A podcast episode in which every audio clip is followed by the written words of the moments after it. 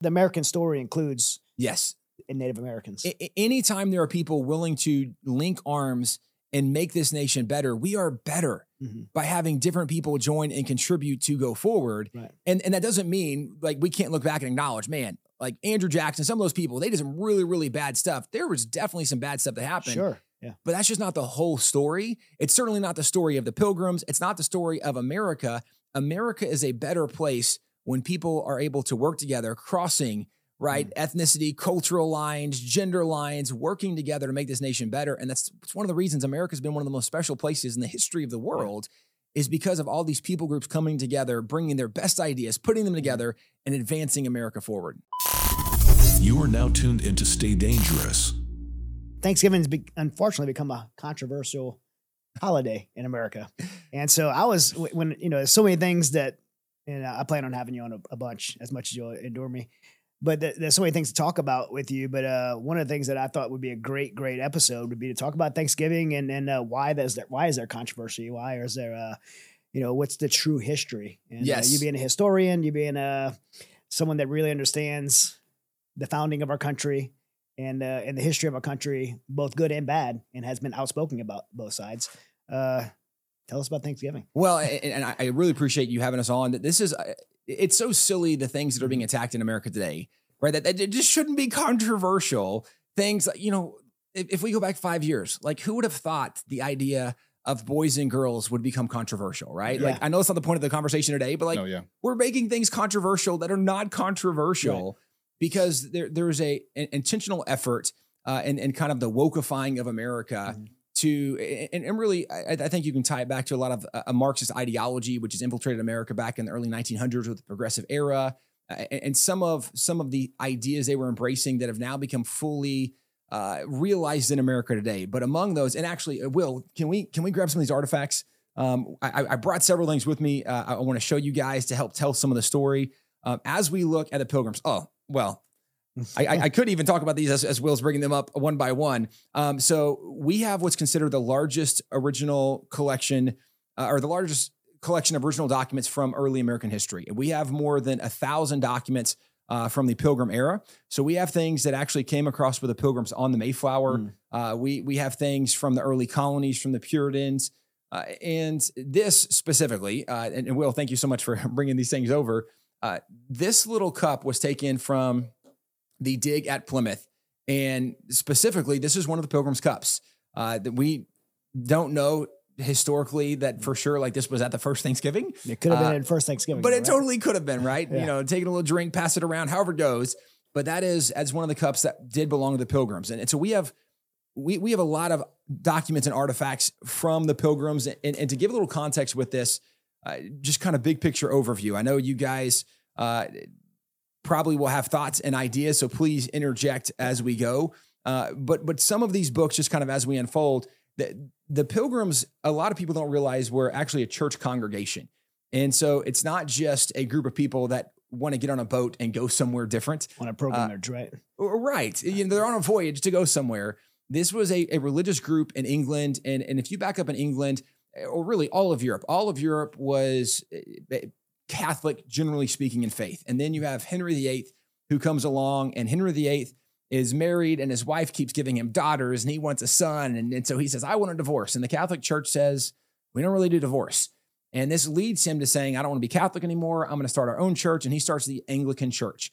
And he said, as the founder and the leader of the Anglican Church, I grant myself a divorce. And so he starts this new denomination just to change some things he didn't like. But but this led to something that became kind of the norm in a lot of Europe, where there was a lot of kings, if they didn't like certain things, restrictions inside of Christianity, as it were, they would change some of those things. Well, this is this is the era that leads to the Reformation. And, and actually it's kind of happening during the Reformation in a lot of respects. And the Reformation, there were people saying we should get back to what the Bible says and, and not just believe what some king or tyrant tells us we should do or what honors God. Let's actually go back and read the Bible. And the, Bible that became the, the noted Bible of the Reformation was the Geneva Bible. This is an original 1599 Geneva Bible. Uh, so this is literally the Bible that people like the pilgrims were using at that time. And what made this so unique, and I'll, I'll turn it so maybe the camera can see it, is in this Bible, it's a normal Bible, but in the side, notes, it had commentaries because this was the first Bible that was printed and readily available in the English language. And uh, before this, it was a Latin Vulgate or the Greek Septuagint. And most people, they, they didn't know Latin, they didn't know Greek. So getting a Bible for the first time, they were reading it and they had no idea like what who are these people and what are they writing about? So the commentary was to tell them some of what this story was. The reason that mattered is a lot of the commentary, reformers were pointing out that a lot of what the kings have been telling us is not what the Bible said. But if you write a book and the commentary of that book says that kings are wrong and don't do what kings say, that's not going to be a popular book among the kings. Yeah. It led to this this Bible actually got banned in England. And, and, and, part of even the foundation that led to this getting banned, um, as this Bible is becoming very popular in Europe, very popular in England, King James is the king of England at that time. Mm-hmm. And King James says, We don't want a book that's saying kings are bad or that the things we're choosing to do might not be godly. It led to him doing this book. This is a 1612 King James Bible. The King James Bible originally came out in 1611. Mm. Uh, so this is a second year printing of the King James Bible, which the King James Bible is one of the more common popular Bibles in America today. So that this is a really, really impressive book. But the reason giving it, giving it to the people because it's what they want it now, but he did it in his terms, under his terms. Right. He banned he banned all religious material under his under his kingship. He said there will be no more religious material unless it's printed by my people. Mm-hmm. Uh, they have to have an England printing license, and they can only print materials that I approve. Which even in his Bible, it removed all of the commentary. So all the things that said kings were wrong. For example, kings didn't believe that people could own private property because if you live in England and there's a king of England and the king wants something you have, mm. he can take it, mm. right? Because you're his subjects. Mm-hmm. He, he has he has control and possession over your land. He can take your your sons your daughters, right? The sons in the military, daughters can serve in the palace. Like there, there is no private property under the king. Well, reformers pointed out like that's not God's idea. God, even the Ten Commandments believed in private property where don't steal and don't even covet what is somebody else's. So like God is big on private property.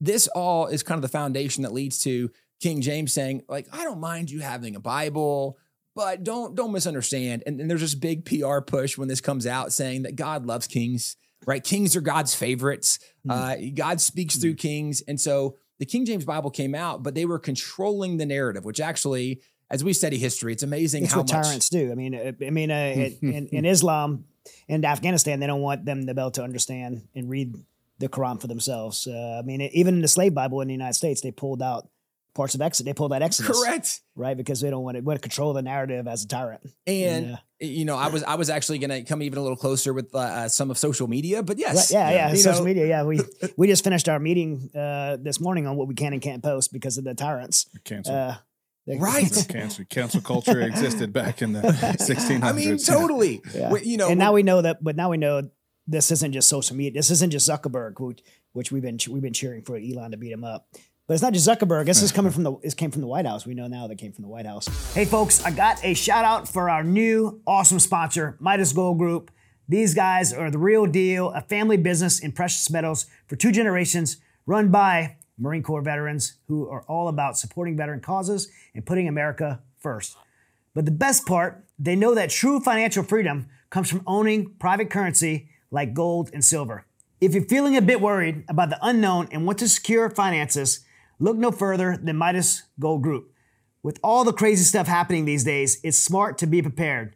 If you don't know, our financial data is stored electronically, from bank deposits to retirement accounts, and let's face it, our digital grid isn't exactly invincible. That's where owning gold and silver can save the day, and it's becoming a seriously compelling option. Now, here's the scoop inflation is nibbling away at your dollar's buying power, and major players like Russia, China, India, and Saudi Arabia are making moves to trade oil in different currencies. This could shake things up big time, as the dollar stability depends on being the world's trade currency. The central bank digital currency is virtually already here, with patents filed and big banks making plans. And Midas Gold Group sees potentially sketchy implications here. Will it mean the end of cold, hard earned cash? Is it tied to social credit scores? Storing all our financial info on digital ledgers sounds pretty risky, doesn't it?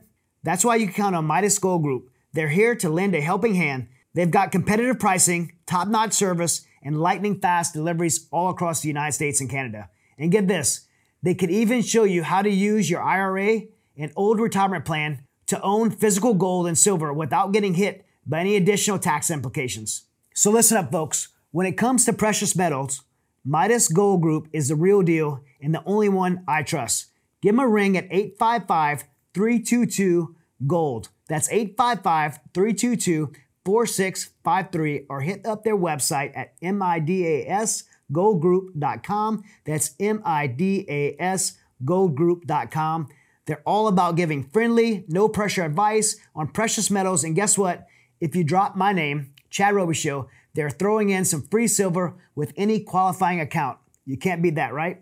So don't wait around. Secure your financial future with Midas Gold Group. Swing by MidasGoldGroup.com or dial 855-322-4653 and make sure you mention Chad Robichaux sent you. Trust me, you'll be glad you did.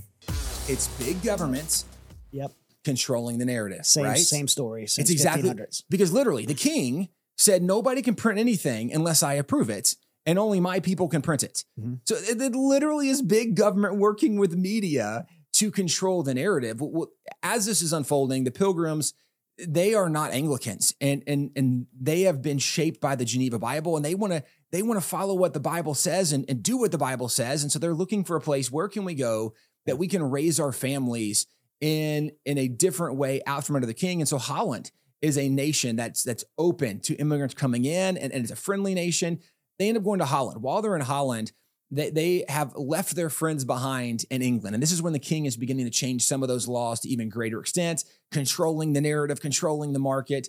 And so as they go to England, one of or, leave England and their friends are in England, they're in Holland, one of their friends, uh, or one of the actually the members of their church, uh, his name is William Brewster. He was concerned about their friends back in England. And as a printer, he began printing religious material because one of the things that they were told is in England, you, you cannot print anything religious related unless the king's approved it. But that also meant all of the commentaries that had become available on the Bible were being removed because much of the commentary was pointing out what the Bible says is not what the king was saying. And so, one of the first things that we can point to that William Brewster printed and actually that helped sneak back into England is this book right here. And in the front of this book, this was printed in 1618. The front of this book, it actually has the stamp down here at the bottom. And it, it looks like some brush, but in the middle of that brush, there's a bear. Uh, this was known as the Brewster Bear. Uh, that, that was his official stamp for the things that he had published and produced. You'll see down here, it's, uh, it says 1618 this is commentary on the New Testament. And so as this came out, they are they, they print this, but they then are getting this back to their friends in England. So this isn't a Bible with commentary. Correct. That is that is just commentary. Just now there are some verses inside of it, but it's it, it would be no different than if you got a a Bible commentary book today, generally speaking. Yeah.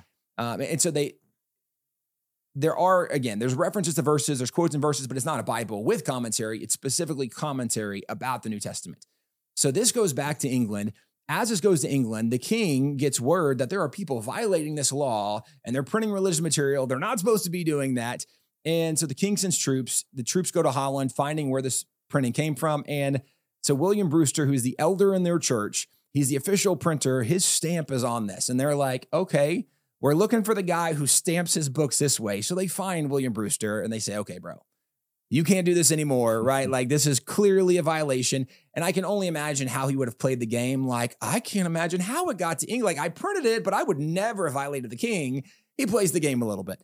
The following year, he does this work. And this one, again, this is known that William Brewster was the one who printed this. It covers five religious topics, and specifically, the king had come out with positions on various uh, various issues in culture. And so they said, "Hey, here's what the Bible actually says. The king has said one thing, but here's what the Bible says." So this is a response to the King, to King James. Correct. Yeah. This is a response to the king. It came out in 1619. And this one, Brewster was smart enough not to put his seal, his Hmm. stamp on it.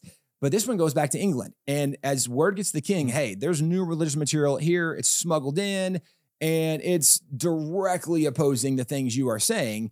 At this point, the king sends troops, says, okay, you go find who who printed this, find where it came from, and you close that that printing press down. So the troops go, they find William Brewster again. They they they know he's a printer, and they say, okay, we're taking your stuff. You can't print anymore. So they take all of his typeset, which uh, right, all the letters, everything you're using as you're laying out what you're going to print. They take all of his typeset away. They leave him his printing press, but the printing press is no good because there's nothing he can do with it. At this point, the pilgrims, they've already been in a little bit of a conversation of do we really want to stay in a place we're still within grasp of the king, right? Mhm. We, we wanted to get away. We can raise our families. We're not really quite away enough because we've now been having troops come. They, they've made these visits to us. On Yeah. top of the fact, the people of Holland, even though they were a nation open to the pilgrims being there, they, they weren't a Christian nation. And so the pilgrims' kids are growing up with kids that have a different value system and they see their kids being influenced by things that that's not really the influence they wanted for their kids. So they determine we we want to go somewhere else. So they have a petition to the king. Hey, we can get out of your hair if you will grant us authorization. We will go to this new colony over in the New World, the Jamestown colony. And at that time, the Jamestown colony wasn't just one little settlement. The, the whole state of Virginia was known as the Jamestown mm-hmm. colony, and the whole state of Virginia was like one third at that time of what we know as like the United States, those original 13 colonies. It was it was huge, right? And so they get permission from the king that they can go over Get and out of our hair. that's right. Yep. Right. We'll we'll leave you alone. You Yeah. leave us alone. Yeah. We're all gonna be okay. We de- we deplatformed you. Go over to Truth Social. That's right. you, you, you find your own place. Yeah. So so in 1620, this is when they find the ships. Initially, there was two ships. There was the the Speedwell and the Mayflower. And uh, really, historians believe there was a lot of sabotage on the Speedwell because when they first take off, their goal was to have sailed across during the summer. So they get over to the New World. There's still time to set up, establish before winter comes. And the Speedwell develops holes. So they are they're out a few days. They have to turn and come back, fix the holes. And then, okay, it's repaired. Let's go again. And they go out and it develops holes again. I mean, we could joke about right the size that the the holes are like a perfect circle and the size of like a somebody screwing holes in the side, Yeah. like, oh guys, we can't go. Like, okay. Historians recognize this was largely likely sabotage from the crew who did not want to make this journey or didn't want to make this journey with the pilgrims specifically. And so they turned back and realized that we don't have two ships, but that means this was one church congregation and they couldn't all fit on one ship. So now this religious body, they have one boat to go on. So they're going to pack everybody they can on the Mayflower. Not everybody's going to fit. So they're leaving people behind. And as they get on the Mayflower, it's like September before they leave England. But that means as you're taking a couple month journey, you're sailing across and you're going to a place where you're going to arrive closer to wintertime. And as they go, there, there's some massive storms that happen along the way. And there's a lot of eh, some, some interesting side notes of like people getting washed off and then uh, a rope dangling and uh, catching on uh, and, and being rescued. Like there's a lot of fun stories along the way. But the, sh- the one of the And the- important things These are the pilgrims that are on. these are the pilgrims that are on the Mayflower. Yeah. 1620, they're coming to the New World. During one of the winter storms crossing the ocean, the main beam of the ship breaks, which is what runs down the ship. It- it's the structural integrity for the ship, and it breaks. And when it breaks, they they do not have wood to replace it or repair it, and so they're crippled. It's a crippled vessel in the middle of the ocean. What are they going to do? William Brewster, the guy who did the printing, for whatever reason on this overcrowded ship, he could not let go of his printing press. He's like, I got to bring it with me. And you can imagine people are like, dude, you don't even have like typeset. You have there's you can't even print anything on this. Don't take this really big, heavy thing to the new world. Like this doesn't make any sense. No, I, I have to bring it. Well, the main component of his printing press is this massive jack screw that as you turn it, it screws up. Well, they were able to get his printing press with the jack screw under this beam that broke. They're able to screw it up and hold this beam in place, which allows them to sail to the new world. There's there's so many cool providential moments of unlikelihood and, and just like the right answer, the right solution. But when they arrive, they were again trying to go to the Virginia colony, the Jamestown colony. The storms blew them so far north, they were never able to correct course, and, and they're trying to get to Virginia. They can't make it. So when they finally get ashore, it's November. They go in, and, and Plymouth Rock is kind of the famous place where people think of, but it's November when they land on shore. And uh, in New England in the winter, it's a little different for us in Texas, right? E- Even as we look at winter, you know, it might be cold for like two weeks and then it's 80 the next week, right? Like Right. it's a little different. In New England, there's already snow on the ground and they arrive at a place, they're out of food, there's no fuel for fires, there's no shelter. And during that first winter, half of them died from the malnutrition, the starvation, the cold, just all the effects of the winter. And so when when they're coming into the following year, and there's also a, a lot of interesting connections along the way. They had been told by the people of Jamestown that the the the natives are really kind of vicious and they're not nice and you got to watch out for them. Well, the people of Jamestown were not the most honest, honorable people, and they actually uh, kidnapped Pocahontas at one point. Like there's a, there's a whole mess with the story of Jamestown. Yeah. But the people of Jamestown had bad interactions with the natives because they were bad people interacting with the natives. Mhm. The Pilgrims were a very different people, but they had brought Miles Standish to be their military commander to protect them and keep them safe. The first native they have a real encounter with was Samoset. And Samoset had done some trading before. He had learned English, uh, some English words through some of his trade. And so when he approaches, they're very nervous. They don't know what to do. Well, they begin conversing and he knows some words and they're totally shocked. We didn't know you, like, you know English. And he, as much as he can communicate with them, tells them, hey, there's, there's somebody else. I'm going to bring somebody else. He knows more words. He leaves. Well, he comes back with a whole delegation. And in this delegation is Squanto, who is the Native American who actually is fluent in English. And there's a whole backstory of Squanto, which is equally kind of fascinating. But Squanto comes with a delegation with Chief Massasoit. He's a chief of the Wampanoag tribe. And they end up making a treaty with the Pilgrims. The Pilgrims say, "Hey, we we weren't even trying to come here. We we were trying to to go down south the other colonies. We landed here. C- can we stay here?" They make a treaty, an agreement. They uh, agree to to stay in a certain region, and and they're going to have good relations. But they end up signing a peace treaty with Chief Massasoit. It ended up being the longest lasting peace treaty in the history of America between any Anglos and any natives. And as this unfolds, part of the reason the Pilgrims made really great neighbors is because they had grown up with the Geneva Bible, understanding notions of private property and, and understanding notions of equality and things that were really foundational to Pilgrims. As they are trying to navigate, Squanto had been in England for several years, like five years, he'd been in England, uh, which is part of the backstory. Uh, John Smith, who was an early governor of Jamestown, there was a, a gunpowder explosion in Jamestown in 1609. He had to go back to England to recover. Uh, so there was a new governor in Jamestown. When he came back, he was an explorer. He's the one who actually explored up the the continent in North America. Uh, he's the one that found the New England area. He named it New England. But while they were doing exploring, and, and John Smith had pretty good relations with the natives his whole life. While they were doing exploring, there were several ships that were part of his crew. And the the last ship, there was a, a Captain Thomas Hunt, and I think this was 1614.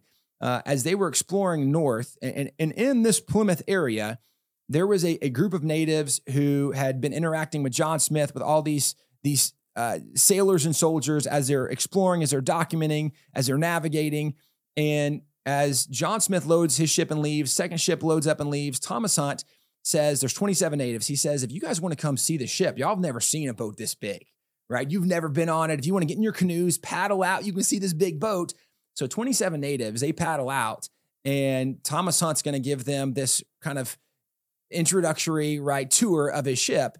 He walks them below deck and he locks them up below Hmm. deck, and he kidnapped 27 of them. He took them back over to Europe and he sells them into slavery. Well, as these natives are being sold into slavery, there were several of them that were were sold, but there was a, a group of monks that saw them being sold and based on their Christian faith, they said, This is terrible what's happening. They went and they bought the the natives, the Indians who were being sold, and they f- bought them for the purpose of freeing them. They freed them. Well, one of those natives was Squanto. Squanto was one of those 27 natives who had been kidnapped. And when he was freed, he ended up making his way uh, to England, where he was with a, a bunch of English speaking kind of monk esque kind of guys, religious guys. And he learns English, lives with them for several years. And in 1619, he tells the these English religious minister guys, like, hey, I'm I'm kind of ready to go back home. So they find him a ship, they go back home. He arrives back to the New World in 1619. He goes north to find his family, and it's in the Plymouth area. His entire family had died, and then his entire tribe had died of a plague that had hit that area. And so the area where his tribe had been is now deserted. And back then, if if there was some kind of plague that hit an area, obviously Native Americans at that time they didn't understand the the science behind that. They didn't know what plagues were. Yeah. And so if there was a plague that hit, they might think there was an evil spirit there. And they were smart enough to know, right? Like don't touch that stuff. Don't go around them. Something bad happened to them. And so the natives determined that nobody's going to live in that area anymore where where Plymouth is because something bad happened here, we're going to leave it alone. Well, that is literally the area where the pilgrims land. Mm. That is Squanto had joined himself to Chief Massasoit and the Wampanoag Indians because all his people are gone. So he joins another local tribe, right? He's the implant with them, he's the immigrant living with them. And when the pilgrims come, he had been in England for five years. He's a translator. Right. Yeah. He's he's fluent and not just a translator, like he knows their culture Yeah. because he literally lived there for five years. He is he is the only person in the new world that that could have played the role he played had it not been for Squanto. Like genuinely, all the pilgrims would have died Yeah. because when Squanto shows up that spring, he's the one that shows them not just how to plant crops. He literally knew where to plant them, like even what fields to plant them in, because that's where he had lived. Mm. He Yeah. shows them how to hunt and fish, and not just like generally how to like how to use a pole and like no, Here's He's where like- the fish are. Right. Yeah. He's like literally this little inlet right here, this bay right here, and actually this area over here, these woods. This is this is where the deer are. He is literally the guy showing them how to live and survive when it comes to the first Thanksgiving, which we actually one of the things. uh, So two more books I have with me. This is the the first recorded history of the Pilgrims. Uh, this is Mourt's Relation came out, I believe, in 1663, uh, and so this is part of the history of the Pilgrims, but a more arguably a, a more detailed documented version. This is the first printing of Governor Bradford's journal. And Governor Bradford's journal is where the majority of details we have from things like the first Thanksgiving, et cetera, happen. And in Governor Bradford's journal, he identified that when they were coming up to the first Thanksgiving, they, they were going to have a day uh, to pray and thank God. And specifically, he says that because of the help of Squanto, they had learned to hunt and fish and grow crops, and they had enough food that this coming winter, their second winter, that maybe not all of us are going to die, right? Mm. We might have enough food that we can survive a second winter. So they're going to have a day to pray and thank God. And as they're telling Squanto what they're going to do, Squanto is, and, and the pilgrims are still connected with Chief Massasoit, but Squanto gets word back. Well, Chief Massasoit finds out they're going to have this, this day of Thanksgiving to thank God. Chief Massasoit, in the midst of conversation, gets invited to come join our Thanksgiving feast. Chief Massasoit came with 90 Indian braves to this first Thanksgiving feast. And at that time, I I think the Plymouth Historic Society says there were 53 pilgrims that were still alive at that time.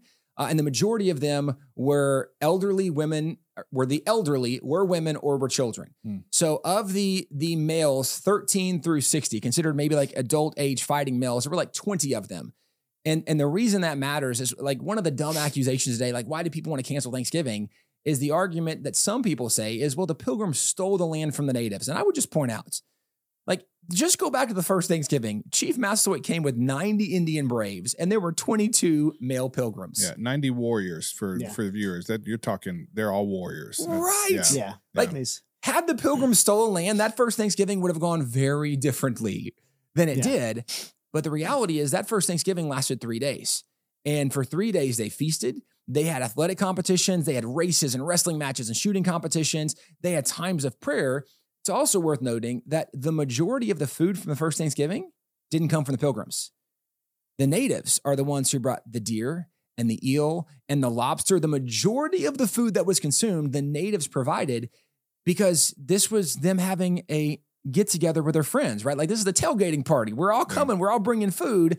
But the reason, again, part of this matters is if, if we knew some of the basic story of the pilgrims, we would never fall into this notion of thinking we should cancel Thanksgiving or, uh, you know, we, that the pilgrims were really bad people. They weren't religious. The pilgrims were some of the most honorable people, maybe in the history of the world. Not perfect people, mm-hmm. but when it comes to interacting with a new people, a new culture, a new civilization, there is nobody that would have done better than the pilgrims. Mm-hmm. And providentially, there's no way the pilgrims could have survived without Squanto. So even in the midst of the story, the first Thanksgiving never could have happened had it not been for the help of the natives. Yeah. And this is not something that it was the Americans against the natives. This is something where they worked together. And for more than 50 years, they had very friendly relations.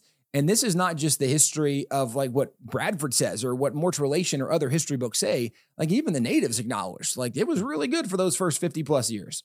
yeah, history is so important, and um, and you know we didn't even point it out yet, but I, I do want to point out that you know you're you're the president of president of WallBuilders, uh, and uh, I've been great friends with both you and your father, David. And uh, if you guys don't, listeners don't know who David Barton is, uh, then you have to know. Uh, but uh, who's also you know the two of you are most brilliant historians I know.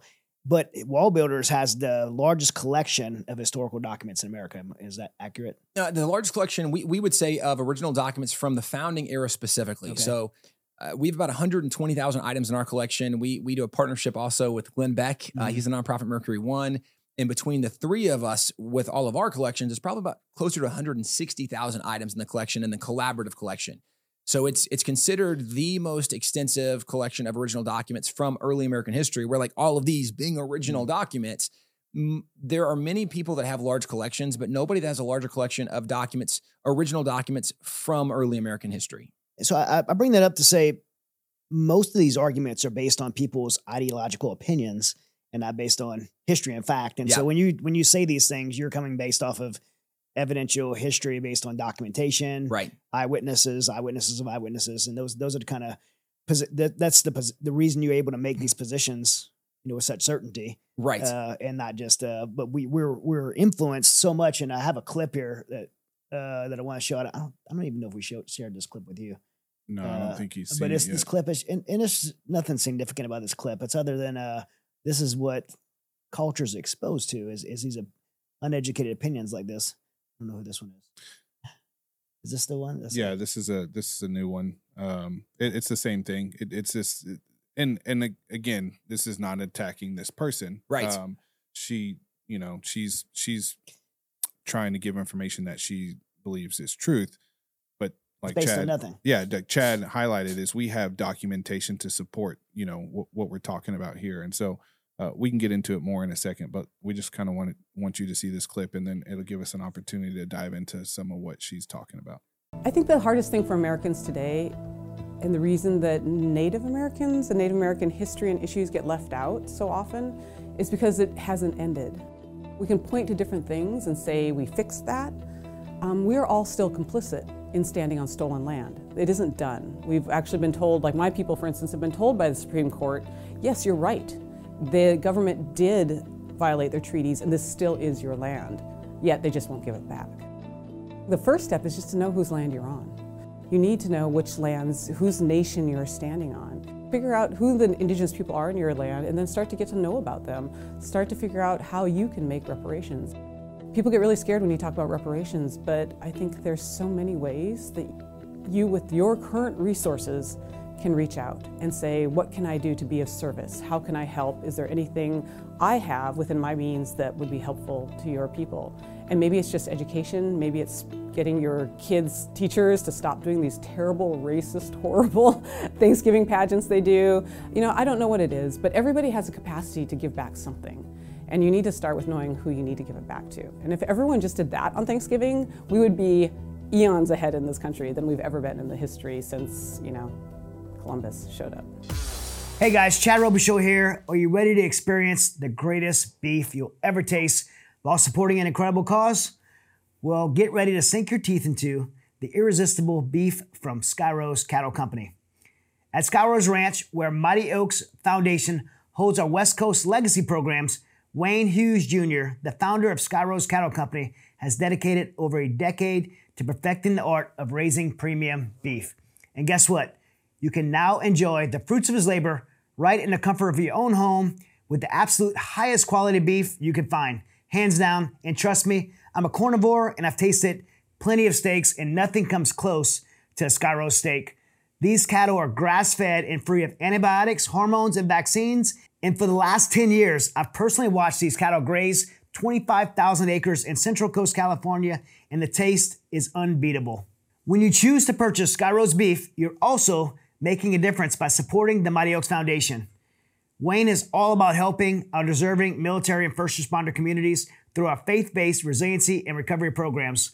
And every single penny of your purchase goes directly towards assisting our nation's warriors. Let me reiterate this because it's crazy. 100% of the proceeds of SkyRose cattle goes directly to Mighty Oaks Foundation to support our nation's warriors.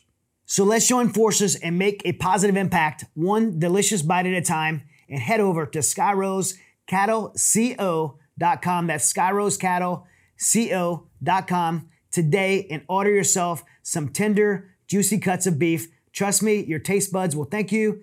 And one more little insider secret every warrior who goes through Mighty Oaks Legacy Program at Sky Rose will assure you that this beef is extraordinary and off the charts delicious. The very first thing our warriors get when they get to Mighty Oaks programs on Sky Rose Ranch is a delicious Sky Rose steak hanging off the side of their plates with a Sky Rose brand on it, and our Warriors love them, and you will too.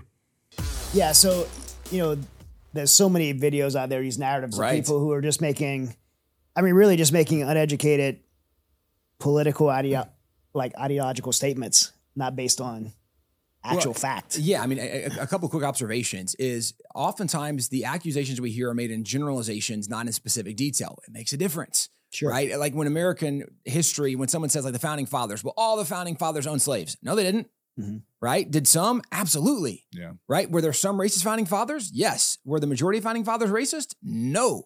The majority of founding fathers came out against slavery, against the abolition movement. But I mean, I say that because, right, part of part of the, the video clip we just saw, there were several generalizations of like all the land was stolen. Was it? What was all the land stolen or was some land stolen? And the US government stole the land. Which US government? Right? Because we've had different presidents and different administrations did different things Yeah. right? I mean, even as, as a military guy, mm-hmm. there were some different commanders and chiefs who had some very different perspectives of what the military should and shouldn't do, of, of what America's role and involvement engagement was. And so to pretend like all of America is guilty of doing something, again, it, it- it's a vast generalization. And, and even going back to the pilgrims, when we say, well, there's many times that that natives and and these settlers had meals together. How do we know which one? Well, the very first one was 1621. That that is documented, and that's the one we're looking back at. And much of the accusations that are being argued, these these are things historically the pilgrims were not a part of. Did mm-hmm. the pilgrims steal land? No. The, the pilgrims did not steal land. Can you talk about how how we Yeah. how we know this, Tim? Right. You, Well, you totally. have documents, how, right? How'd they acquire the land? Like we did, did we come and, and just my military, the, the pilgrims come in military force, take land, put a stake in it, and say, "Hey, finders keepers." Like I mean, that's the that's the idea that people were communicating here, right? That they just came and we just came and took the Correct. That, them. that that the pilgrims participated in the history of the world conquest. Right. right? Which is uh, that's what all people did virtually everywhere in the world for the history of the world was a conquest mentality. But to your point, Sean, as, as you're saying, what did the original documents say? We go back to the original documents, and and so also worth noting, if someone makes an accusation, the burden of proof is not on us to show they're wrong. They have the burden of proof to defend the position, to defend the claim they just made. Yeah. Right. So if you're going to say the pilgrims stole land, let me let me just start with a few questions. What land do they steal? And, and, and in what year do they steal it? And who do they steal it from? Let's be a little more specific. And you're never going to come up with that answer because it didn't happen. And, and part of how we know that is the, the longest lasting peace treaty, as I mentioned earlier, between the Pilgrims and the Wampanoag Indians, it, it lasted until King Philip's War. And during King Philip's War, this is when the grandson of Chief Massasoit, he came and he said that they wanted to get all the land back the Pilgrims had taken from them. And actually there were two things. He wanted to get land back and he wanted to stop the people from changing their customs. Yeah. because also one of the other major influence at the time you have John Eliot uh, the missionary to the indians. The, the first bible translated in the new world was the Eliot the, the indian bible then the algonquin indian language. And under John Eliot you had a, a movement of what were known as praying indians. And these praying indians were christian converts from indian right from the native american groups into the christian faith and they were be, being missionaries to other Native Americans. And part of part of Native American culture, and this is not necessarily specific with one Native American tribe, but it's it's much more encompassing. But it's also part of just a a warlike culture. If you have warring tribes and you have very good warriors on different tribes, eh, for example. I know both you guys do uh, a a lot of fighting, MMA, jiu-jitsu, whatever else, right? If you beat somebody, how do you know how good you were to beat that person? Well, it depends on how strong the other person is, right? How were they trained? What do they know? Because that might make the difference of level of win, right? For one of you two guys to beat me up, not as impressive, right? but for you to step in the UFC and beat somebody like that, okay, now that's a different level than who you're dealing with. For Native Americans, oftentimes, if they had conquered someone in battle and they took a prisoner alive, they wanted to know how good of a warrior they were. And part of how they would test to see how good they were is how strong the person is I just captured. Because if I just captured this person, I'm going to torture them to see how long they can last and stand up to torture. Because the longer they last and stand up to torture, the stronger they had to be. And the stronger they are means the greater of a warrior I am. Torture was a very normal part of so many native tribes in early America. And, and this is not just right specific tribes around maybe like the Plymouth area. This is true for North, Central, South America. This is just part of how the culture in that era was. Right, hundreds of years ago, very different era, conquest mentality. And one of the things that in the Christian faith and the Christian influence, they begin saying, hey, you should treat other people the way you want to be treated. So let's let's not torture someone to death, right? Let's let's not burn them alive and skin them alive. Let's not do some of these. That's a bad idea. King Philip, when he came out against the pilgrims, there were two things. He said that his grandfather had sold so much land to them that their best hunting grounds were gone and that they were trying trying to change their customs and cultures. What were the customs and cultures? Well, it was Torture. It was things that were Yeah. very much not conducive with what we understand basic humanity, Western civilization, etc. And so, We we'd say King Philip, but we just clarify for people listening. King Philip's a Native American. Yes. correct, that Yeah. was the grandson of of Chief Massasoit, and it it was also not unusual for, as- especially as there were more Europeans entering into America, uh, that a lot of the chiefs were known as kings, and they called themselves a king. And so King Philip, he took one of those European names and said, "I am King Philip." It kind of like he wanted to throw a little status symbol for himself. But King Philip is the one who led that war. The governor of the Pilgrims at that time, or of Plymouth at that time, said that he thinks he can verify that there was not a single acre of land that they had in their possession that they did not get by legal purchase. And part of how we can even confirm some details of this is not just by what their records say, but we actually own several deeds that were Native Americans selling land to early Americans. So we have deeds from the 1700s, mm, like 1728, 1750s, 1770s, where Native Americans are selling land. And sometimes we have one from New York, the, the area of Brooklyn, New York. We have a deed that is 300,000 acres. That is the area of Brooklyn, New York, Mm. included in that, that a Native group sold to white colonists, white settlers.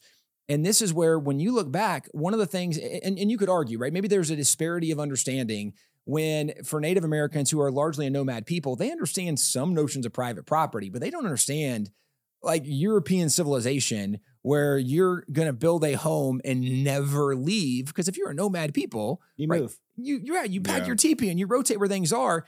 And so like it, it it's reasonable to say that even though okay, let's say the pilgrims they bought the land from the Indians, well, they were still taking advantage of the Indians because the Indians didn't know what they were doing. But then you're misunderstanding like how do you how do you trade and navigate something?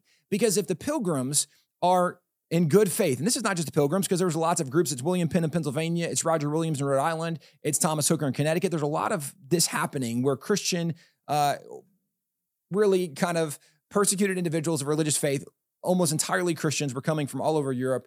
They're settling the new world, seeking religious freedom. But as they get here, they're they're purchasing land from Native Americans. And the argument would go that if you purchase land, they would say, well, the Indians didn't know what was going on. But then if they didn't know, here's the way it would have happened. Right. So if Sean, you're the representative for the Native American, and I'm like, hey, so I'd like to buy this land, and you're like, cool, what does that mean? I'm like, well, so I'll give you like a cow, I'll give you some chickens, I'll give you this axe, I'll give you this musk, I'll give you this a blanket if you let us build a home here. And you're like, you're gonna give me all that just to build a like, okay. At, at the end of that exchange, right? I go back and I'm like, guys, high five. We just got this land, and I I only had to give them like a cow and some chickens and a blanket and an axe. And like, this is amazing. It's a good deal for everybody. That's a great- they felt- right. they felt like it was a good deal. for Right. Because because Sean's going back to his tribe and he's like, You're never gonna believe this. You see this new musket I got? Guess Yeah. how I I told them they could build land and they gave me all this stuff. Nobody feels like they got cheated. Right? Yeah. Now we could argue there's a misunderstanding of what was happening, but that's nobody's fault. That's cultural differences, right? Mm. This is not, you can't argue ill intent by a misunderstanding, but this is where when when you look at the pilgrims, there was no land stolen by any of the pilgrims. Did land get stolen in American history? Of course. Unquestionably, land got stolen in American history. But it's also fair to say that if if you go back and look at the the vast majority of what were known as like the Indian Wars in the 1700s and prior, nearly every one of those Indian wars, it was started by Native American tribes who were trying to reclaim land that they had legally sold.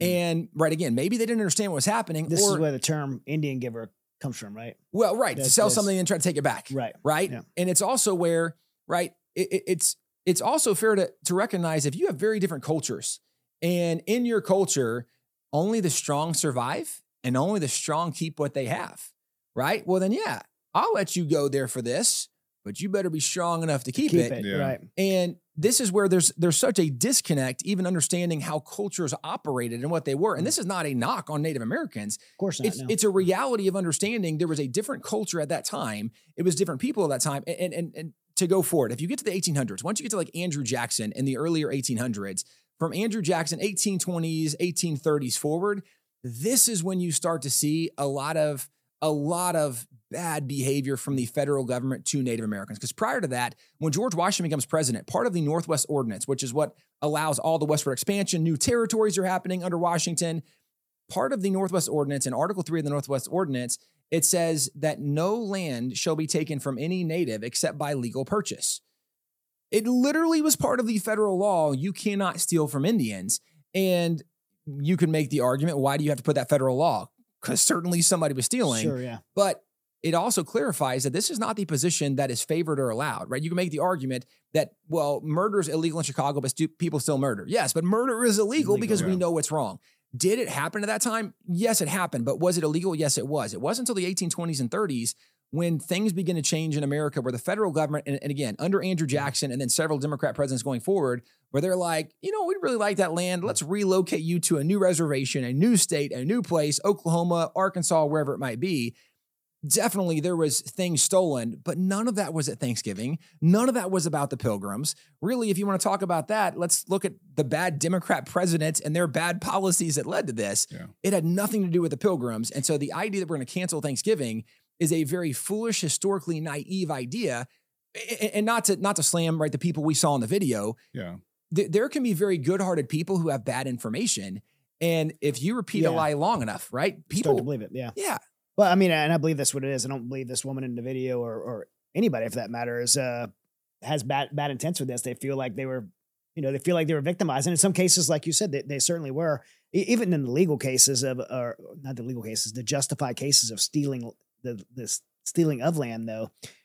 Who who's the culprit in that, right? How far do you go back? Like if if they were uh, settlers that stole land from Indians, then where that land be, be- uh, Right. who that land belonged to in the beginning? Like who stole it from who? Because right if you go back the history of that land, I mean, the natives killed each other for that land. So, like where we are in Texas is a great example, Right. right. So, if the argument was that that all white people should return all land to the Native Americans, okay, well, the Comanches were the the last really dominant tribe in Texas. Mhm. But if we give it to the Comanches, the question would be, well, who did the Comanches get the land from? Because they were not the first tribe in Texas; they were the last lasting tribe. But the reason they were the last lasting tribe is because they had wiped out like twenty other tribes. Right. So who, who's the recipient of that, Right. that reparation? So if we're going to say, hmm. well, it goes back to the natives, well, was it the Comanches or who they conquered from? And, and, if it's who they conquered from, well, then who did they conquer from? Because for the history of humanity, it's been a conquest civilization. So the idea that we're just going to blame Americans or blame white people, however the narrative is going to go, that that's a it's a very Marxist, Mhm. unrealistic, dishonest perspective to say that well, the last person we're going to blame them, all the reparations, whatever the case might be, and it's it's a inaccurate perspective of the the warlike culture from so many of those native tribes. My Pillow is celebrating their remarkable 20 year anniversary, and they want to thank each and every one of you for your support with an incredible offer. Right now, you can grab a queen size My Pillow regulated priced at $69.98 for just $19.98, and for just an additional $10, you can upgrade to the king size.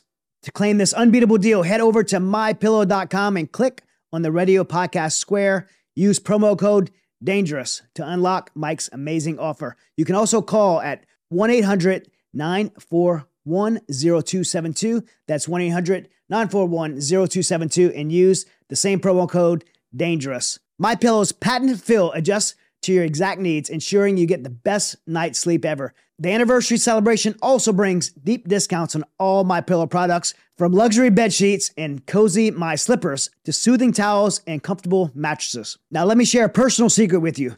I've experienced the My Pillow magic myself, and I can't help but rave about it. The pillows are amazing. I use my pillow every single night, and the difference in my sleep since I've started using it is astounding. I wake up every morning and my neck feels great. Uh, I love my pillow. So here's your chance to join the My Pillow family and enjoy the best night's sleep of your life. Don't miss out on the biggest sale in My Pillow history. Remember that's mypillow.com promo code dangerous or call 1 800 941 0272. Don't wait. This incredible offer won't last forever. Sleep better and feel better thanks to My Pillow. You know, America does have some ugly history. You know that as a historian, but one of the things I love about this part of American history is that, uh, and I, I've been all over the world. I've been the you know nearly sixty countries, and I know you've studied cultures around the world. Most cultures around the world were invaded, and militant forces went in and seized that land by force. But America, that's not the story of America. So like we're America, the history of America is being accused of what's happened uh, everywhere else, but actually hasn't happened here. Right. You don't see that accusations in, in Brazil or Right. but It's it's it's crazy that America is, is being accused of crimes that arguably she's one of the few nations never to have committed the crimes at the level she's accused of, in the sense of right. Not not that America's a perfect nation, and we could definitely Sure. go down the list of, of mistakes we've made and, and places and like leaders that really mess that up. But to your point, if you look back, uh, who ultimately were the victors of World War One and World War Two? America. In fact, like, we, we could go every 10, 15, 20 years, there's a new battle. America's predominantly the winner, the leader. If you look at World War II, this is a super easy example because uh, e- every year there seems like there's a new war movie, Oppenheimer, right? Whatever. These new movies come out. In the end of World War II, World War II ended once we dropped two atomic bombs on Japan. Japan is decimated. Well, today Japan is one of the top 10 economic producers in the world. They- They're, they're one of the most stable, prosperous nations in the world. Well, how did they become that way? Because mm. not only, right, did we give the land back, American tax dollars rebuilt the land for them. That's not the way that the world has operated. To your point, No. that's not the way that people do it in the world. America has never been a conquering nation and uh, the in the people of America. I mean, everywhere we've been around the world, and you know, there's wars, of course, that we should not have been involved in, but Right. but we've never taken and conquered. We never used our military Right. to do that. And we still don't.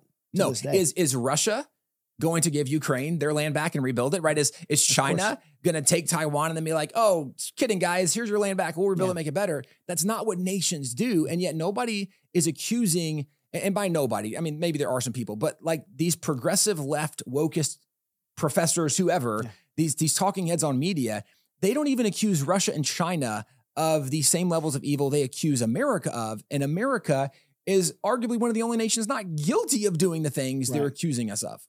Yeah, it is. what- So it's one. Of, it's definitely one of the pieces of history that I, that I love. And again, you know, I'm not going to sit here and say we have perfect history in America, No. but but you know, certainly when it comes to the the founding of this nation, it was a it was a collateral effort with the Native Americans. It uh, was. from from the best I could gather. There- There's there's no question. Had it not been for the the assistance of Squanto and Chief Massasoit and those natives, the Pilgrims never would have survived. Yeah.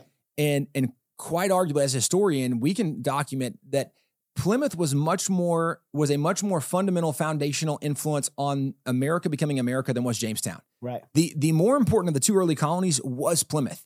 And Mm. had it not been for Squanto and Native Americans, the Pilgrims never would have survived and America never would have become America. So even on Thanksgiving, like as we celebrate what America's become, and really, I mean, we should always thank God for what God's done in our life and who he is. And and and like the Pilgrims, they have a day of Thanksgiving when in less than a year before half their people had died.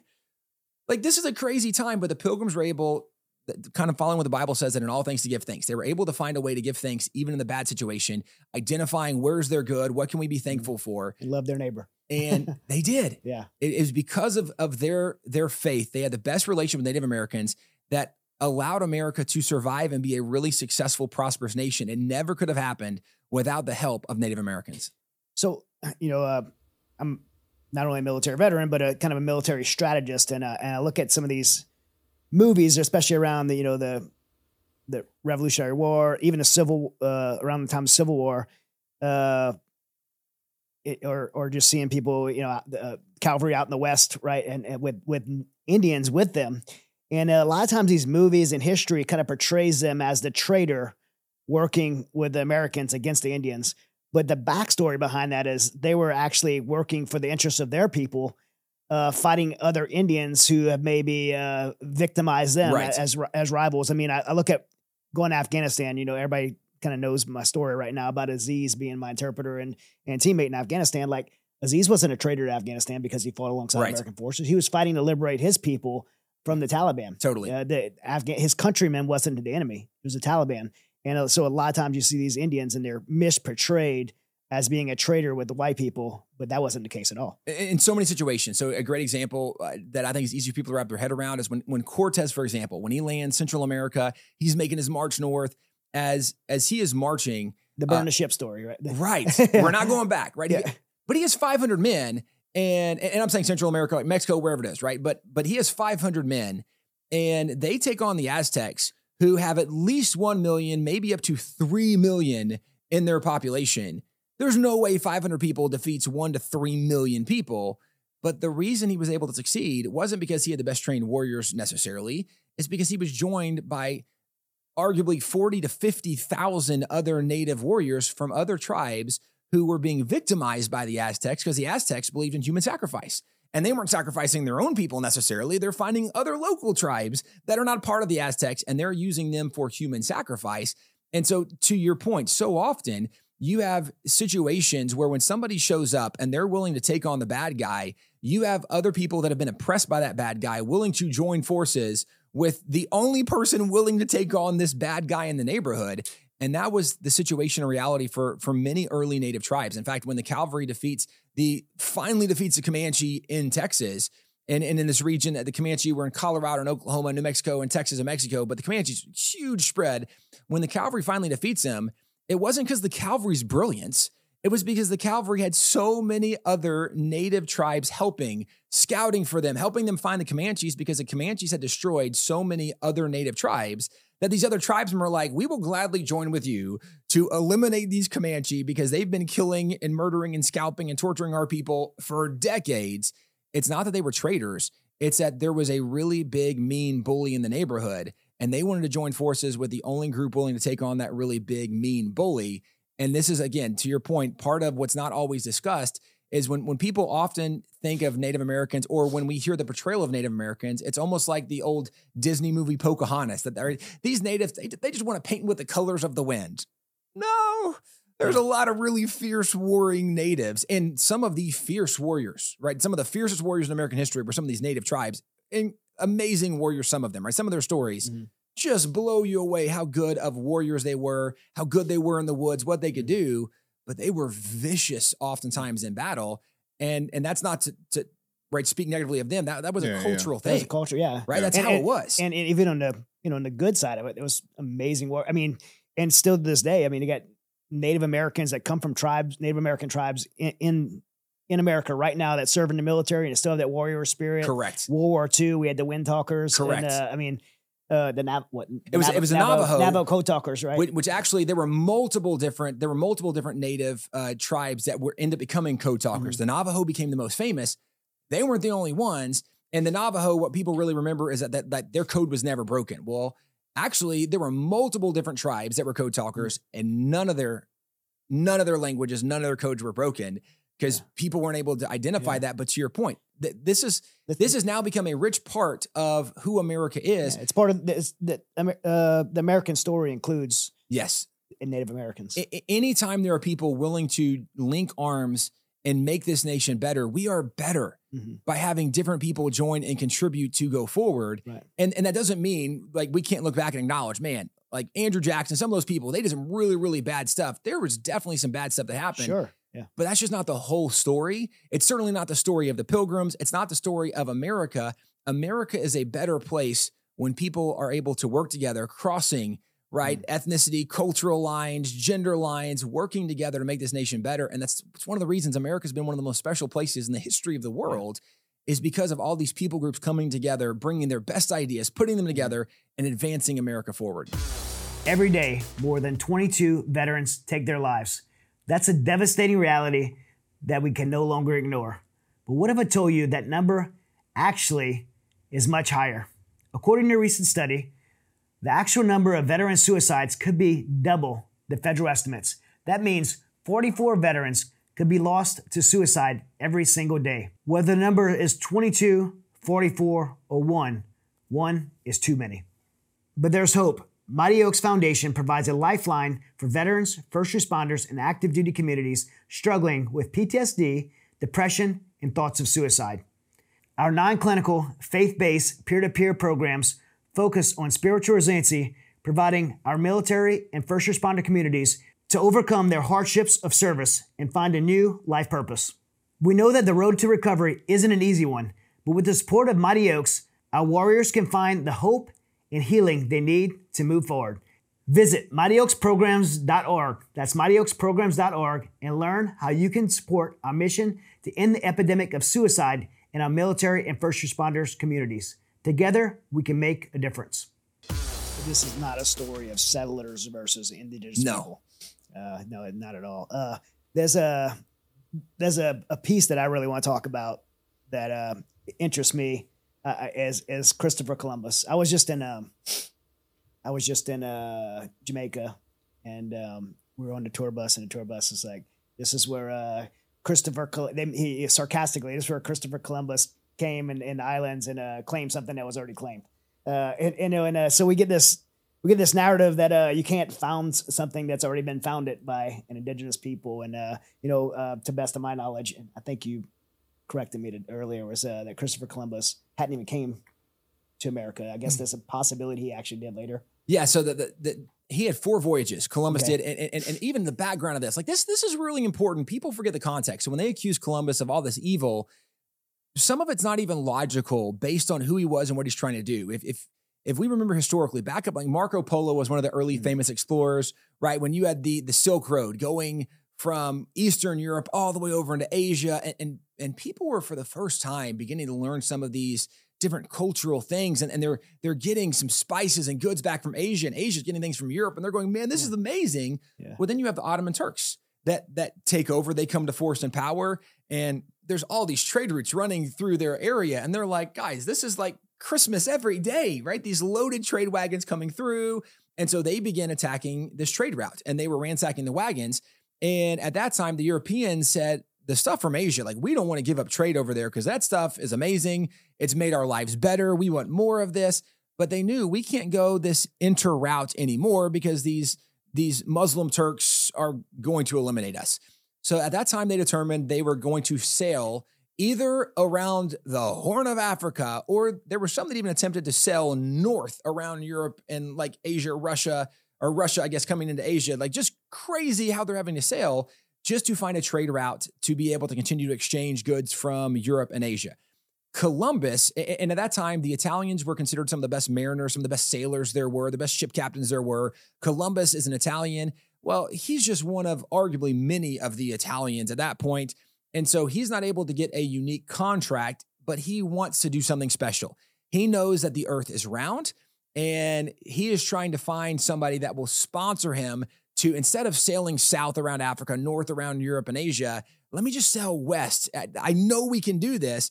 And so he actually has a brother who goes to England. He's he goes to a few different kings and queens. It's finally in Spain. Ferdinand and Isabella they ag- agree to fund him, and they're gonna. It's it- considered a meager funding. He's only gets three ships, and the three ships were the Nina, the Pinta, the Santa Maria, and he's gonna sell west. And and and he knows the Earth is round, but there's still people this time thinking, no, it's flat. Right? yeah. You're gonna sell off the edge of the world. It's a terrible idea.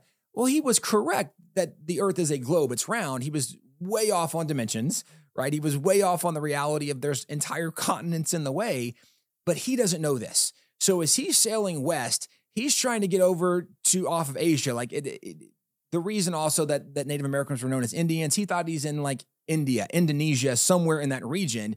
And so he sees he lands in the Caribbean. When he lands, he's on an island. But but again, keep in mind, he is going to try to open a trade route and he's trying to find a shorter way to the trade route. Well, he lands on an island. He thinks he's off the coast of Asia, and he thinks he lands on an island that nobody else has landed on before. And he's going, this, this is amazing. We will be able to open a trade post here with these local people off the coast of Asia. Again, no idea where he is. Hmm. Off the coast of Asia. This, this is incredible. Well, if you're trying to open a business, you- this is not conquest. You you are like the best salesman there's ever been. You are on your best behavior, trying to smooth things over. This is who Columbus is. He's trying to open trade routes. He actually writes a King and Queen back, which we have uh, some of the, the first printings of some of the early and original journals. And in those journals, he actually says that uh, he writes back to Ferdinand and Isabella. He says, Your Highnesses um, ought to rejoice. We met these people. They, they will soon become part of our group. He says, I believe they'll soon become Christians. But and he goes on to describe and he says, a better race there cannot be. He says, these are the best people we've ever been around. We're so excited. Some of them actually uh, wanted to come back and see this new world to them, but go back to Europe. Uh, they get on board a ship. Uh, they get introduced back over in Spain as royalty before the Spanish court. Some of them lived in Spain the rest of their life as royalty in Spain. One of them became the official uh, interpreter, uh, became a very good friend of Columbus, took Columbus's last name, was the interpreter for him his entire voyage.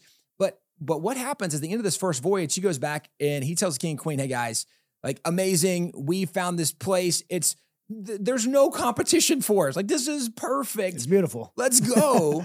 but of the three ships, part of the details of that story of those three ships, the the I believe it was the Santa Maria.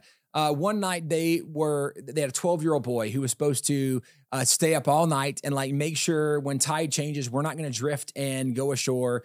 This boy falls asleep is the way that the records and the story seems to indicate. The boy falls asleep, which I cannot imagine uh, how his next day went. Right? Yeah. They wake up and the ship has run aground Mm. and they're not able to get the ship off. Again, I think that's a bad day for that boy, right? Like, Yeah. that's probably not a good day on board that ship. But they realize that if we can't get this off, we can't fit everybody we need on these two ships. So they determine they can't get the ship off. They're going to leave part of their crew behind. In order to leave them behind, the, the, the initial tribe they interacted with was the Taino tribe. Um, sometimes pronounced a Taino tribe, but the Taino tribe, they were very friendly. They're the ones Columbus wrote back and said, These people are amazing. Well, the Taino tribe actually helped them find a place where there's fresh water. Uh, they helped them, like, here's a good place. Columbus's men, they build a, a little fort, kind of temporary security shelter where they're going to stay while they're going to have to wait for months for Columbus to go back to report. They're going to come back and they're eventually going to be rescued, but they're going to have to stay behind a long time. Before Columbus leaves, and this is in Columbus' journal, before he leaves, he identifies that the Taino, some of them came to him and, and they communicated that they're not the only tribe here, number one.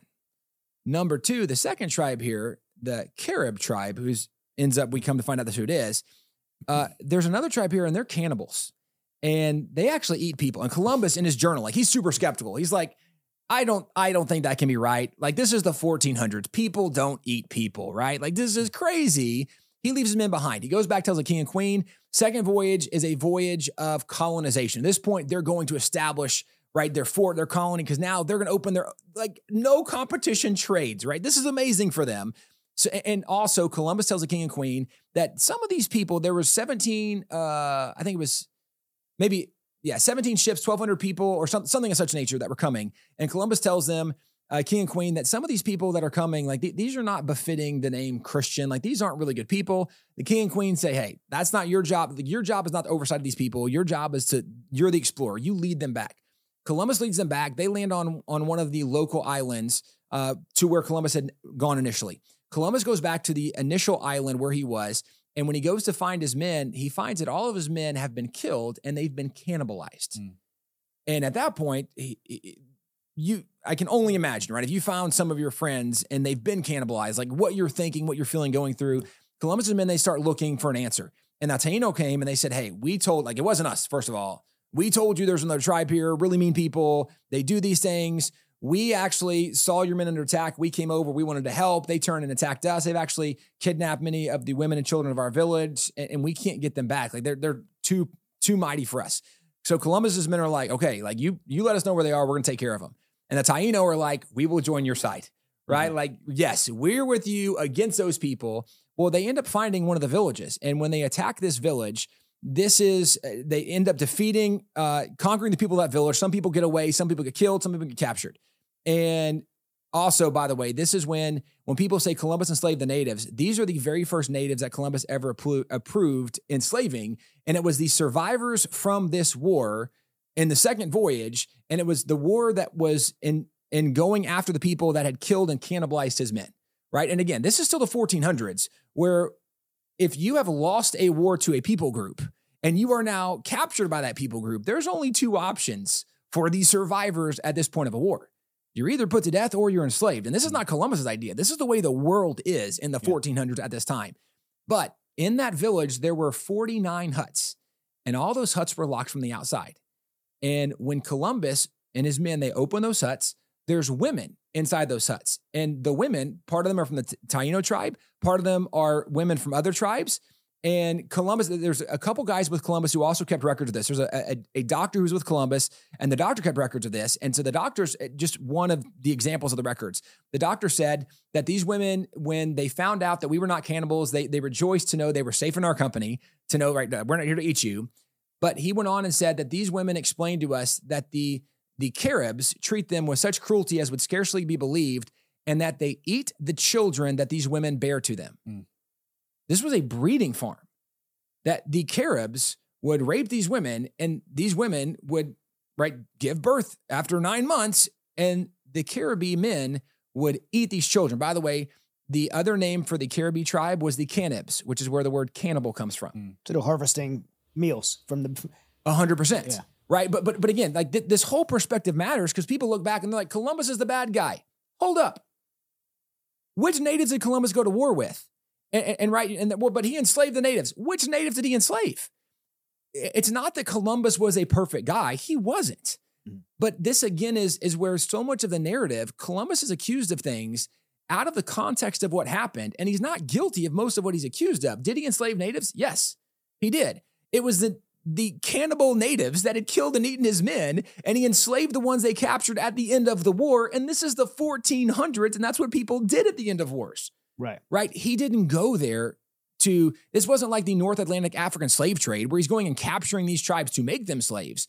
The only people Columbus ever approved of enslaving were those that had been conquered in a justified war.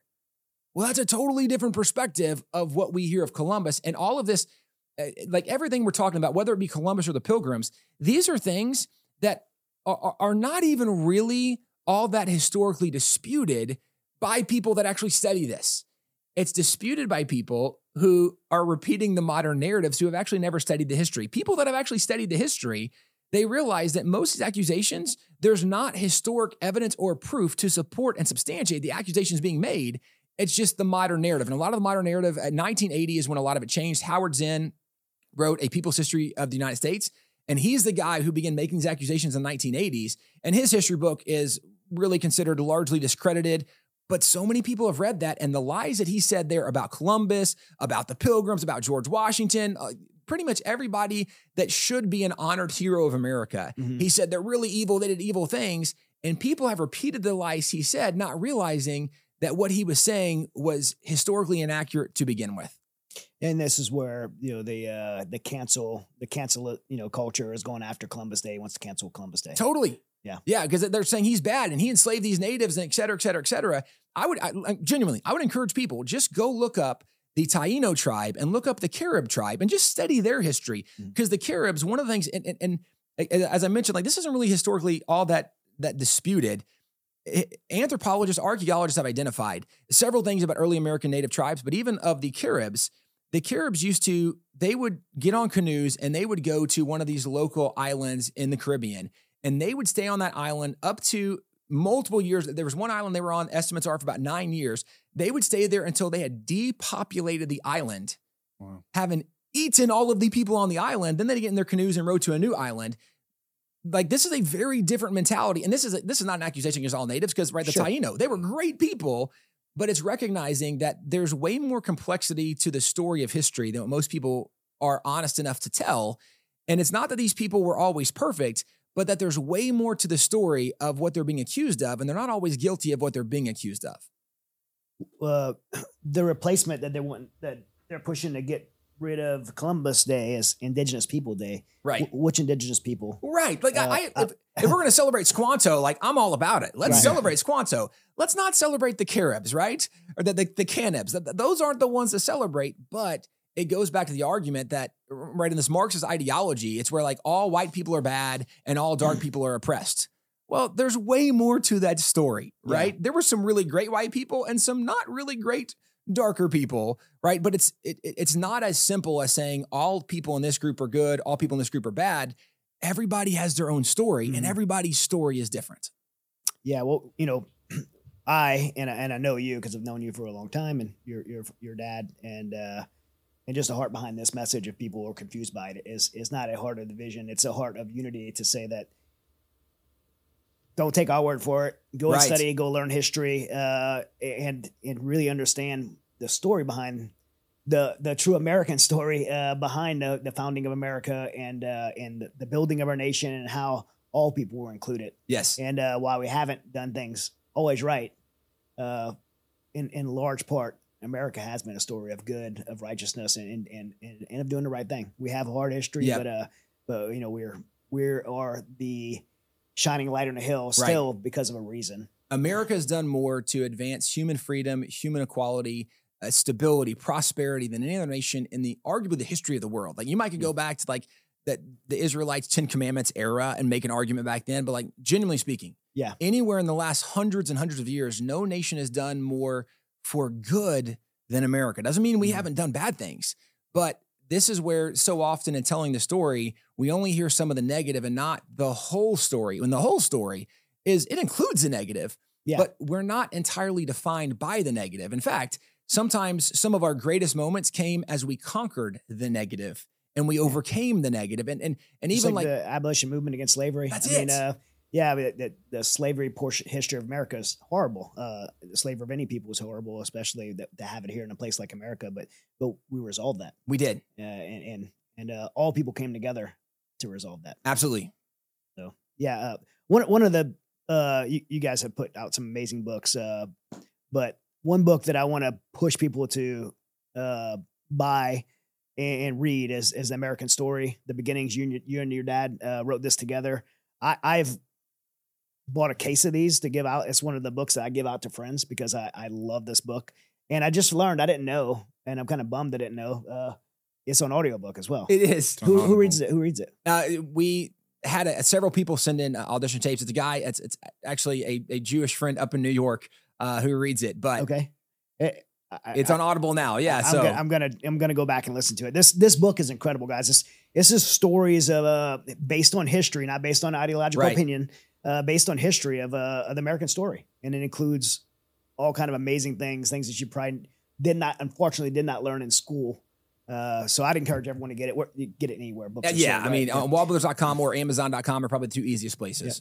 And then uh, I want to talk, make sure everybody is aware of WallBuilders. So WallBuilders is is the museum and, and where you guys collect every, all your stuff. And you also you have Mercury One has a Glenn Beck's museum, but people could go to these, They these museums and see them, right? Yeah, so, so they're in the Dallas Fort Worth area. If, if people go to wallbuilders.com, they can uh, find out more about the WallBuilders Museum and tour. They can sign up for a tour online, which we we ask people not just to drop by uh, because we do have docents and people that will lead the tours, uh, and it's interactive. So we- as we have a lot of books, there's a lot of things we let people actually hold. We have. I think like 13 muskets from the American Revolution. I mean, so many cool things that people actually can hold. you have Abraham Lincoln's collar with blood still on it. We do. We Which is- have Mm, super- mm. we have stuff from George Washington, uh, stuff from Abraham Lincoln, stuff that uh, again people can hold. We we want people to connect with and experience history. Yeah. Uh, and so the other one is uh, wallbuilders.com and then the American or I guess it's AmericanJourneyExperience.com. Both of those they can go to. They can sign up for a tour, and we would love to have people come tour of these. A- a- As you mentioned with our book, we, we have more than a thousand footnotes in our book, and we encourage people like please don't take our word for this Yeah, yeah. we, we acknowledge the reason America's in so much trouble is because we've trusted the experts for way too long. Like if we learn nothing nothing else from COVID, it should have been don't trust the experts. Yeah. Right? Yeah. Like don't don't just take somebody's word for this. Let, let's do a little more work. And the reason we put so many footnotes in our book is because we don't want people to just go, well, you know, I, I heard this guy one time on the Stay Dangerous podcast and he said this. Like, please, like disbelieve everything I say and go look it up for yourself. And I can say that with confidence. The, the truth is never insecure. I- I- It's only people that are lying who are like, don't question the science, right?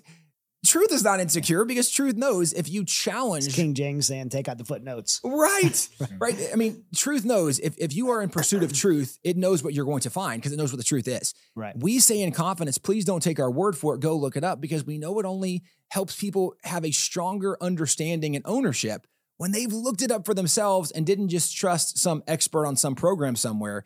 But if they come to our museum, they actually can can see firsthand these documents. And it's an easy way to like do some of the research firsthand with original documents and so many cool things at our museum. We'd love to have people come by. And then last last thing, I know you, you have a daily show. We do. Uh, We, we have a, a daily podcast and radio program. Uh, we also are all over every social media platform. Um, but you can go to uh, whether it's Apple, Android, wherever, Spotify, wherever you listen to your podcast, uh, even on YouTube, and you can look for the the WallBuilder Show. Uh, we do a daily program, thirty minute program. Uh, and then again, we're all over social media. If people want to know more and follow us. Awesome, man. It's awesome to have you here. I, I, I'm sorry I didn't ask a lot of questions because uh, We I didn't just, have enjoy, to. I just enjoy listening to you, man. I can listen to you or your dad like talk all, all day. Uh, so, and uh, we look forward to get, getting up there, and we're gonna do the other episode. We are. We got another, we, we had another one to film. Yeah, We're not done. We're gonna go in the museum and do it. So, all right, guys. Uh, awesome episode, Tim. Uh, and Tim Tim Barton here. Uh, stay dangerous.